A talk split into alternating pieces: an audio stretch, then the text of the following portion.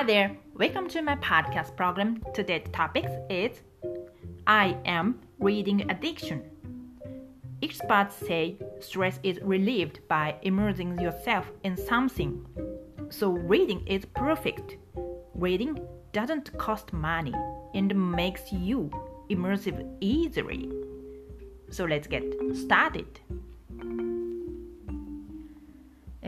ドキャストで配信なんかしてる私なんですけども実は趣味が読書です。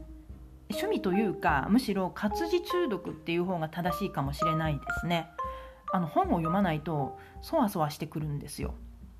何かが足りないっていうか渇望感っていうのか、まあ、こういったものが湧き上がってくるわけですね。でこれね本じゃないとダメなんですよ。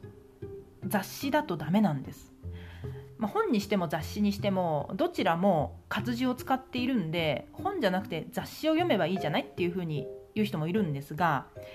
雑誌はねダメなんですよ。雑誌はどうもね読んだ気にならないんですね、まあ、雑誌っていうのはそもそも文章の量が少なすぎるんですよ。非常に少ないんですね、まあ、雑誌だからしょうがないんですけどもそれに簡単に読めるように内容も薄いんですよ。だから暇つぶしに雑誌を読むっていうのはいいと思うんですが没頭するには不適当だと思います。やっぱり読書の醍醐味っていうのは没頭なんですよ。その本の世界に没入することが読書の醍醐味なのでそうなると雑誌っていうのはやっぱり役不足ですね。で私月に平均2冊から3冊の本を読んでいます、まあ、これがね多いのか少ないのかっていう話はあるんですがいやでも読書っていうのは冊数が多ければ多いほどいいってわけではないんですよね。簡単な本をたくさん読むよりも内容の濃い本をじっくり1冊読む方が意味があると思うんです。とはいうもののやっぱり冊数っていうのは一つの目安ですからね。この私の月平均23冊っていうのは多いのか少ないのかというとどうやら普通らしいです。普通。これ文化庁の調査なんですけれども16歳以上の日本人の47%が1ヶ月に1冊も本を読まないそうです。まあ、大人に限りなんですけどね。子供はもっと読んでると思うんですよ。やっぱり勉強してるので。でも大人日本国民の大人は半数が月に1冊も本を読んでいないんですよ。これは問題だと思うんですよね。我が国の行く末は大丈夫なんでしょうか？ちょっと心配になる現象ですね。で月に1冊から2冊を読んでいる人が 37%3 冊から4冊は8%もっと読んでる人もいるらしいんですけどもそういう人たちはもうごくごく少数でパーセンテージがものすごく低くなります。でこの調査によると私の月平均2冊から3冊っていう読書量は普通の読書量ということになりますね。うん、普通でした。で読書する時に、まあ、特に分野にはこだわっていません。分野にこだわらずにいろいろ読んでます。興味のある分野なら何でも読んでますね。まあ読み散らかしてるっていう表現の方が正しいかな。金融の本から東洋哲学昆虫の生態先生術歴史民間療法犯罪者と。まあ多岐にわたります。いろんな本をねこう読み散らかしてるわけですよ。いろんなことを広く浅く知っています。だから例えば子供のおねしょを止めるためにはミミズを真っ黒に焼いて食べさせると良い。こういったことも知ってるんですね。これは民間療法の本に書いてありました。初めてこの本を読んだ時結構びっくりしましたけどね。ミミズミミズっていうのはあの土の中に住んでる目のないこう細長い生き物なんですけど結構ネバネバしてるんですね。それを真っ黒に焼いて食べると。想像するだけでね結構気持ち悪いなと思ってしまったんですけども、まあ、そういうことも知ってます。でいろいろ本は読むんですけれども実は小説はねほとんど読まないんですよ。子供の頃はね逆にほとんど小説しか読まなかったんですよ児童向け文学とかねそういったものしか読まなかったんですがでも大人になってからは小説っていうのはほぼ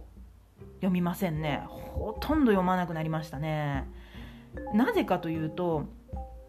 やっぱり作り話の小説よりも現実世界の方が面白いということに気づいてしまったからですね。まさに事実は小説よりきなりっていうことなんですよ。こう日々流れてくる事件とか事故の方が面白いんですよね。あ面白いというとこれ不謹慎なんで、まあ、興味深いという言い方が正しいですね。興味深い、うん。まあ、例えばですねそのバラバラ殺人事件が起こりました。と。人を殺して体をバラバラに切り刻みました。もうこれは聞くだけで恐ろしいですよね。猟奇殺人ですから。だから犯人はとんでもなく狂気に満ちた人物に違いないと。誰しもがそう思うわけですよ。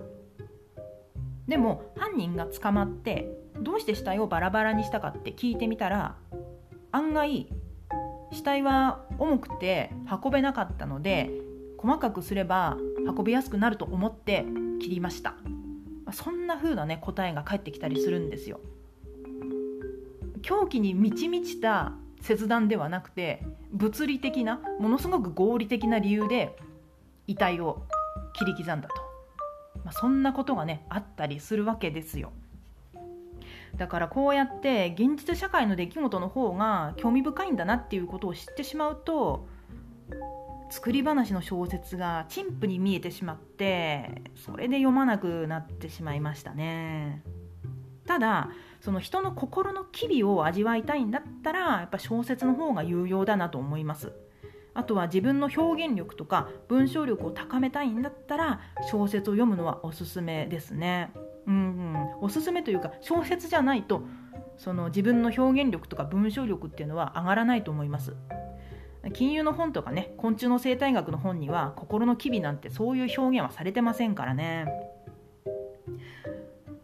まあ、そうは言うもののですね実は唯一読む小説っていうのがあるんですよ。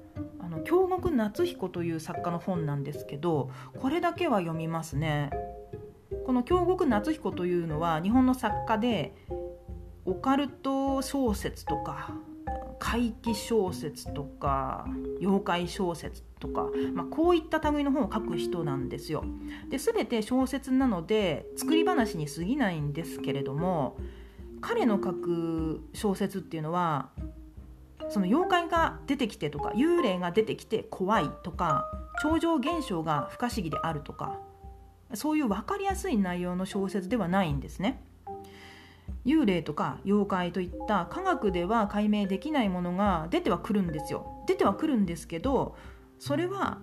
現実に生きている人間の愚かさとか醜さとか妬みといったこういう黒い感情が作り出す幻影であってあくまでもその話の主体は現実の人間なんですよ。大体人間っていうのは不思議な出来事が起こると神様だとか幽霊だとか妖怪だとかこういったものが原因だというふうにしがちなんですが京極作品は神様とか妖怪とかそういったもののせいじゃなくて不思議な出来事っていうのは人間の心が生み出すものでしょと。ある種冷酷に言い放つところがあるんですね。そういう作風が好きでこの京極夏彦の本はつい読んでしまいますね。でこの京極作品っていうのは世界観が独特で文体とか言い回しが非常に難解なんですよ。で漢字とかもねものすごく多く使ってるんで非常に読みにくくって読んでいると知恵熱が出そうになるんですね。ただ一旦京極作品の世界に入ってしまうともう眼前に別世界が広がってくるんですよ。だから没頭したい時には京極作品を読むのはうってつけです。